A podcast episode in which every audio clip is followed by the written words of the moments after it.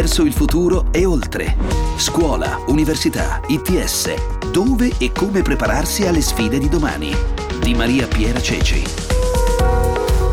Comunque si finisca quest'anno l'anno scolastico, è arrivato il momento per i ragazzi dell'ultimo anno delle scuole superiori di scegliere cosa fare dopo. Una scelta quest'anno resa sicuramente più difficile dalla situazione di incertezza nella quale siamo con questa emergenza coronavirus che stenta a scemare. Interrotte nelle scuole le attività di orientamento, posticipati in molti casi test d'ingresso, come stiamo raccontando in questo mese di aprile nei podcast di Verso il futuro e oltre sul sito di Radio 24 ogni giovedì. Proseguiamo dunque il nostro giro fra le università per aiutare i ragazzi nella scelta. Oggi andiamo a Venezia, nella prestigiosa Università di Ca' Foscari. Sei corsi di laurea nuovi di zecca quest'anno, uno triennale e cinque magistrali e Open Day in modalità virtuale vista la chiusura degli Atenei. L'Università Ca' Foscari è partita il 14 con la prima diretta Facebook. Nei giorni scorsi si è tenuta la presentazione online delle lauree triennali. Dal 20 aprile fino a domani gli approfondimenti con mini lezioni orientative e altre attività per conoscere meglio i corsi. Iniziativa che si ripeterà poi dal 4 al 7 maggio. Poi ancora 27, 28 28, 29 e 30 aprile la presentazione delle lauree magistrali per un totale di 82 ore di diretta sui social, 80 appuntamenti e decine di docenti che presentano live i corsi e rispondono alle domande degli studenti. È con noi il rettore Michele Bugliesi. Sì, abbiamo pensato a Ca' Foscari che non potevamo sottrarci a, al piacere insomma, di incontrare i nostri potenziali futuri studenti. E quindi abbiamo cercato di riprodurre l'Open Day virtualmente con delle dirette Facebook e altri, e altri incontri con uno schema che ripercorre quello che facciamo normalmente, ovvero uh, incontri generalisti in cui descriviamo l'università e il quadro generale dell'offerta e poi incontri più mirati con i professori dei singoli corsi che presentano le specificità, le modalità didattiche e quant'altro. Questo lo stiamo facendo con dirette Facebook che hanno un, un ottimo riscontro, devo dire, abbiamo un sacco, migliaia e migliaia di visualizzazioni c'è un'interazione notevole da parte dei ragazzi sui canali che vengono messi a disposizione dalla, dall'azienda Facebook e dei rinvii, degli appuntamenti che vengono presi via via su incontri più mirati che si svolgono invece con altre piattaforme. Quindi gli incontri che si stanno svolgendo sono svolti le settimane scorse hanno introdotto gli argomenti e poi ci sono momenti che, che ripercorrono di nuovo quello che facciamo normalmente in presenza, con incontri sui, sui tavoli, sui desk, nelle aule. Questo li facciamo in aule virtuali con, su Google Meet, seguendo le dinamiche della didattica online di quelle settimane. Comodissimo perché i ragazzi non devono spostarsi da casa e quindi magari potrebbero essere anche più numerosi a seguire questa presentazione. Che cosa si perde però nell'open day virtuale? L'università è un'esperienza che non, non è solo riferita no, a contenuti didattici, è un'esperienza anche sociale, personale, umana nei luoghi.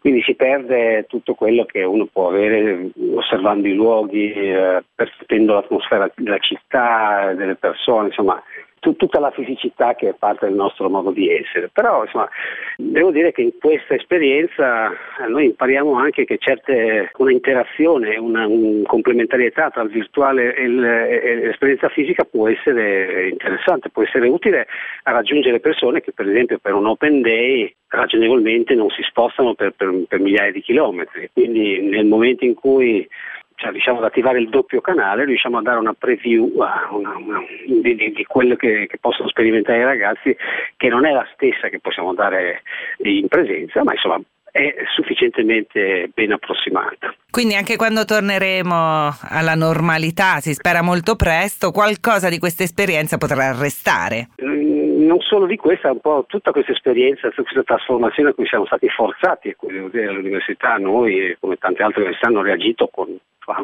una certa qual prontezza di, di, di riflessi, ci sta insegnando, eh, ci sta arricchendo, ci sta insegnando prassi ci sta arricchendo come canali comunicativi e, e tipo di attività. Noi per esempio a Ca' Foscari facciamo da tempo un orientamento che non è solo una giornata dell'orientamento, ma facciamo le cosiddette rotte di Ca' Foscari, in cui una, un piccolo gruppo viaggia e va a presentare l'università in, in altre città d'Italia.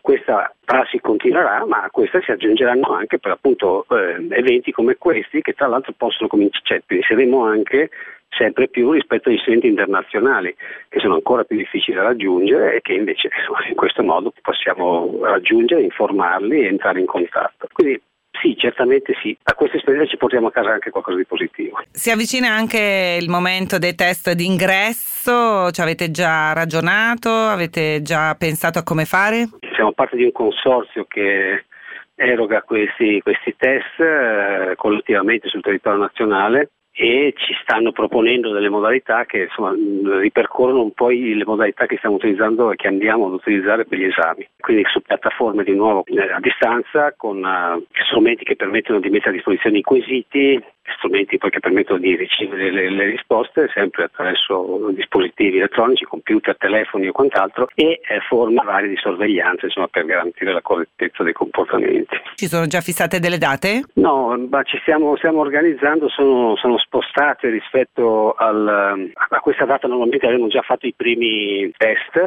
eh, sono spostati, credo, non sono certo che siano verso metà maggio, comunque siamo in contatto, in, contatto costante eh, perché insomma, dobbiamo predisporre, dobbiamo predisporci dal punto di vista tecnologico, ma questo è semplice, e anche dal punto di vista delle risorse umane, quindi delle persone che dovranno fare la vigilanza monitorando i ragazzi attraverso gli schermi, eh, le griglie e dei partecipanti che, a cui sono ormai tutti abituati nelle videoconferenze, sistemi di videoconferenza. Immagino che si riferisca al CISIA quando parla del consorzio.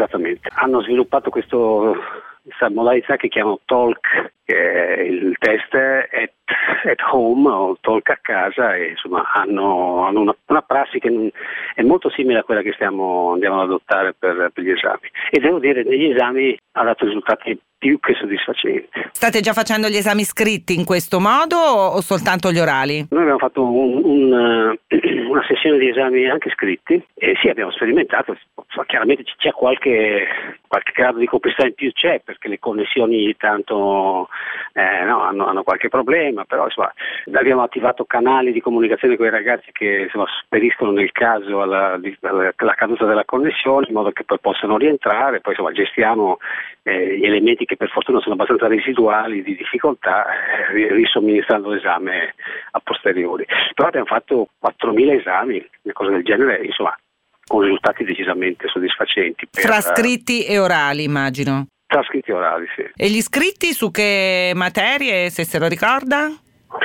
Beh, abbiamo due, le, le, materie sono di natura economica prevalentemente, l'altra area dell'Ateneo che ha fatto gli iscritti, sì che ha fatto esami era quella umanistica, lì la maggior parte cioè, erano più orali eh, oppure diciamo sono scritti tramutati in orali eh, con discussioni insomma, di, di elaborati e fatti direttamente durante l'orale oppure precompilati. Invece nelle, nelle materie economiche abbiamo riprodotto l'esame scritto standard. Come la vede la ripartenza Bugliesi? Perché Manfredi qualche giorno fa ha parlato di restart, prevede anche tempi diversi per i diversi atenei, tempi di ripartenza diversi a seconda dell'ateneo. Voi come vi state organizzando? Come lo vedete settembre? Perché ormai è, è momento di passare dal momento dell'emergenza al momento della pianificazione perché si è capito che si andrà avanti per un po' con questo problema, eh, soprattutto del distanziamento sociale. Beh, diciamo, siamo organizzati per eh, una didattica interamente online fino a fine anno accademico, fino, fino, fino, fino alla sessione estiva, sarà online e per settembre ci stiamo predisponendo per uh, far convivere la didattica a distanza con la didattica in presenza, con contingenti in presenza ridotti rispetto a quelle che saranno le misure di distanziamento sociale. Stiamo pensando a soluzioni che siano un po' cioè, resistenti alle diverse ipotesi, no? a seconda che le misure di distanziamento sociale siano più o meno restrittive. E quindi stiamo pensando di far convivere didattica in aula con didattica a distanza.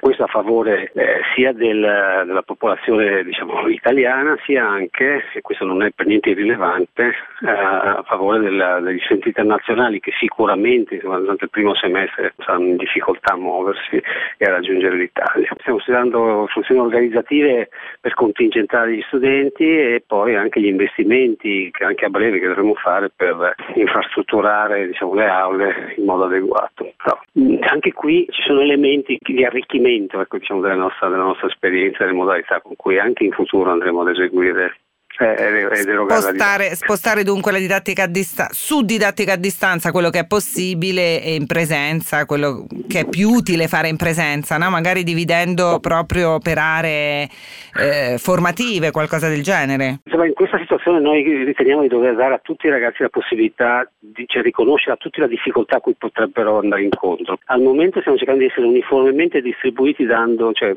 garantendo con presenza dei due metodi, distanza e, e presenza. Più a regime penso che ci sarà una riflessione da fare su come appunto far, far tesoro di queste esperienze per arrivare a soluzioni che possono essere specifiche per diversi settori, ma anche per diversi per tempi diversi. Faccio per dire la didattica a distanza potrebbe essere una misura contro il sovraffollamento mm, dei trasporti in determinate aree, in determinati fasce, fasce orarie, scusi, non aree, privilegiando una didattica a distanza nelle ore in cui c'è grande movimento, la mattina, no, l'uscita da casa o il rientro a casa, mentre invece poi privilegiando l'attività in presenza e chiaramente sfruttando i momenti di presenza per fare attività che non sono quelle che uno farebbe come didattica ex cattedra, ma invece didattica più interattiva con, con una partecipazione più attiva degli studenti. Poi il concetto delle, delle classi cosiddette ribaltate, si sono le flipped classes, dove insomma i contenuti erogativi puri possono tutto sommato essere no, eh, per appunto erogati anche a distanza, abbiamo anche scoperto che i ragazzi, le ragazze sono anche più interattive, cioè sono, sono, meno timide, fanno più domande anche perché magari le fanno via sulle chat invece che alzare la mano, non appaiono e quindi questo gli mette una capacità interattiva più alta, quindi insomma, è efficace quella, quella modalità lì, certo diventa alienante se diventa solo quella, cioè perché si toglie l'esperienza universitaria sia tutta l'attività laboratoriale di gruppo e sia tutta cioè, l'esperienza il portato sociale che, che vive all'università, fare sport, eh, vivere attività culturali, vivere le città in cui le nostre università hanno la fortuna di, di essere insediate porta con sé. Insomma. Quindi avremo da arricchirci ma non, uh, non diventeremo università virtuali. Da Venezia a Torino al Politecnico, qui ancora non ci sono date per i test d'ingresso e per gli Open Day, ma questa settimana si sono tenuti i primi esami scritti, un altro importante passo avanti della nostra università ai tempi del coronavirus. Ci racconta com'è andata Sebastiano Foti, vice rettore per la didattica. Gli studenti hanno bisogno di avere un, un personal computer, il personal computer deve essere dotato di una webcam e avere ovviamente una connessione in rete che sia di una velocità adeguata a sostenere una normale videoconferenza. E praticamente la, la, la prova, diciamo, le prove possono prevedere sia risposte aperte sia risposte chiuse, nel senso di eh, risposte multiple, in particolare uno dei primi esami che si è svolto aveva sia la parte a risposte chiuse sia diciamo, una parte in cui lo studente doveva realizzare un, un, grafico, uno schizzo di quella che era la soluzione che proponeva e caricare questo sul, sul portale d'esame stesso. Com'è andata la videosorveglianza? La videosorveglianza, da quanto ho saputo, non ci sono stati problemi anche di, di connessione da parte degli studenti durante lo svolgimento della prova, sono stati 103 studenti hanno svolto regolarmente la prova d'esame, poi appunto i docenti mi hanno detto che devono ancora visionare il filmato che è stato creato del, del sistema stesso per andare a verificare, perché in pratica il sistema si basa sull'installazione sul proprio PC di un browser che prende il controllo del PC, quindi impedisce l'utilizzo di altri strumenti che non siano quelli autorizzati dal docente stesso e eh, va a eseguire una registrazione di tutto il tempo della sessione di prova, controllando in automatico che lo studente non abbia dei comportamenti anomali e poi la registrazione rimane sul sistema, quindi il docente ha la possibilità di andare a visionare, in questo caso per tutti i 103 studenti che hanno partecipato alla prova, il filmato per andare a vedere durante le varie fasi dell'esame che questi mantenessero un comportamento idoneo allo svolgimento di un esame. Questo verrà fatto per qualcuno, immagino.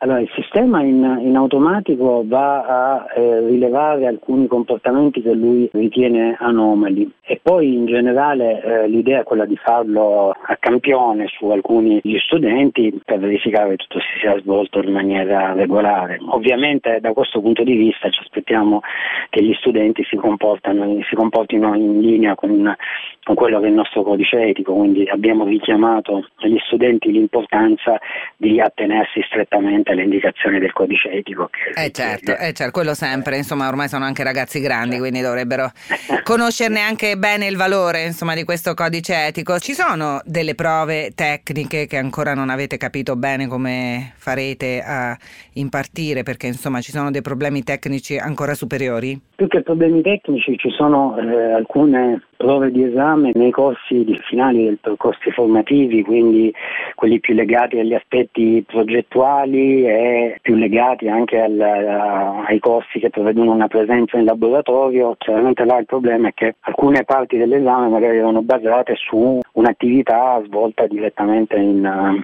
in laboratorio quindi non sto parlando di laboratorio informatico quanto proprio, quanto proprio di laboratori fisici, tra virgolette. E questo qui è il problema più grosso che stiamo cercando di affrontare, ma che è di più difficile soluzione, sia per il lato esami, soprattutto anche dal punto di vista dell'insegnamento, perché sulla didattica in remoto abbiamo fatto degli importantissimi passi, ma certe cose non possono essere sostituite, possono essere surrogate, cioè la possibilità di eseguire direttamente un esperimento non può essere sostituita, può essere surrogata dando allo studente, diciamo, mostrando allo studente un video di come si svolge la prova e dandogli i risultati grezzi da elaborare, ma non è esattamente diciamo, la stessa cosa. Ma non solo università università, come sapete su Radio 24 parliamo spesso di questa valida alternativa all'università, gli ITS, anche questi alle prese con gli Open Day virtuali. Il 30 aprile dalle 17 alle 18 la presentazione online dell'ITS Academy Turismo Veneto. Si parlerà di turismo, dall'ospitalità alla ristorazione, quali nuovi trend e quindi quali le competenze richieste dal mercato del lavoro di un settore che in questo periodo sta vivendo un momento davvero complicato, ma che sicuramente sicuramente saprà ripartire, allora avrà bisogno di giovani formati. ITS Academy Turismo Veneto che comunque non ha mai smesso di fare lezione, come ci racconta la direttrice Enrica Scopel. Beh, ci siamo mossi subito. Vista l'emergenza, noi abbiamo eh, iniziato a programmare un'attività di formazione a distanza, la cosiddetta FAD, quindi la formazione online che è partita immediatamente su tutti i nostri master. Considera che noi abbiamo ogni giorno 12 aule, diciamo virtuali, con dentro altrettanti docenti, in realtà due docenti al giorno, quindi ogni giorno 24 docenti che erogano formazione da casa loro a eh, una ventina di ragazzi eh, che restano a casa loro. Cosa riuscite a fare con le video lezioni? Cioè che tipo di lezioni riuscite ad erogare ragazzi? Certo. Noi abbiamo ricalibrato i contenuti, i materiali e anche le situazioni di formazione, nel senso che le lezioni simulano in un certo qual modo quelle frontali, però sono caratterizzate spesso dalla proiezione di case history, ci sono delle interviste condivise, stiamo mettendo in piedi dei micro talk show e eh, anche con degli ospiti all'interno delle, delle, lezioni in modo da rendere più eh, attiva e interattiva possibile l'attività. Certo è che ITS vuol dire anche gran parte della formazione pratica che ne è in questo momento di tutta questa parte così importante degli istituti tecnici superiori? In questo momento quell'attività è congelata perché c'è un'indicazione precisa da parte delle istituzioni di fermare tutte le attività in presenza, qualsiasi esse siano, e quindi anche le, le nostre aziende sono ferme, i nostri ragazzi di conseguenza non sono in stage. Stiamo capendo la, rispetto alla possibilità per alcune tipologie di stage di attivare la modalità in smart working e quindi permettere perlomeno l'avvio di certi stage eh, a distanza. Voi formate lavoratori nel mondo del turismo, un turismo che in questo momento naturalmente sta soffrendo in maniera particolare da questa crisi, si spera però che insomma anche i vostri ragazzi potranno a questo punto ripartire quando ripartirà tutta la macchina eh, delle imprese del turismo. Assolutamente, l'importante in questo momento è non fermarsi, nel senso non fermare la propria formazione, il proprio aggiornamento e immaginare anche a dei possibili scenari futuri diversi da, quello, da quelli che ci eravamo prospettati. L'importante è di non fermarsi perché quando ripartirà tutto ci saranno delle economie già pronte e scattanti e noi non dobbiamo essere fermi al 23-24 di febbraio, dobbiamo comunque essere sul pezzo e, e, preparati e in questo senso noi non fermiamo la formazione online. Noi per dirti da inizio marzo ad oggi abbiamo già erogato ai nostri ragazzi mille ore di formazione online, quindi ci crediamo, ci stiamo eh, innovando anche le metodologie e ogni mattina ci incontriamo tutti sulla piattaforma Gmeet per per fare lezione, per dialogare, per evolvere anche le nostre competenze, seppur lontane. Ci fermiamo qui, le altre puntate di Verso, il futuro e oltre sono disponibili sul sito di Radio 24 e sulle principali piattaforme di condivisione dei podcast. Un saluto da Maria Piera Ceci.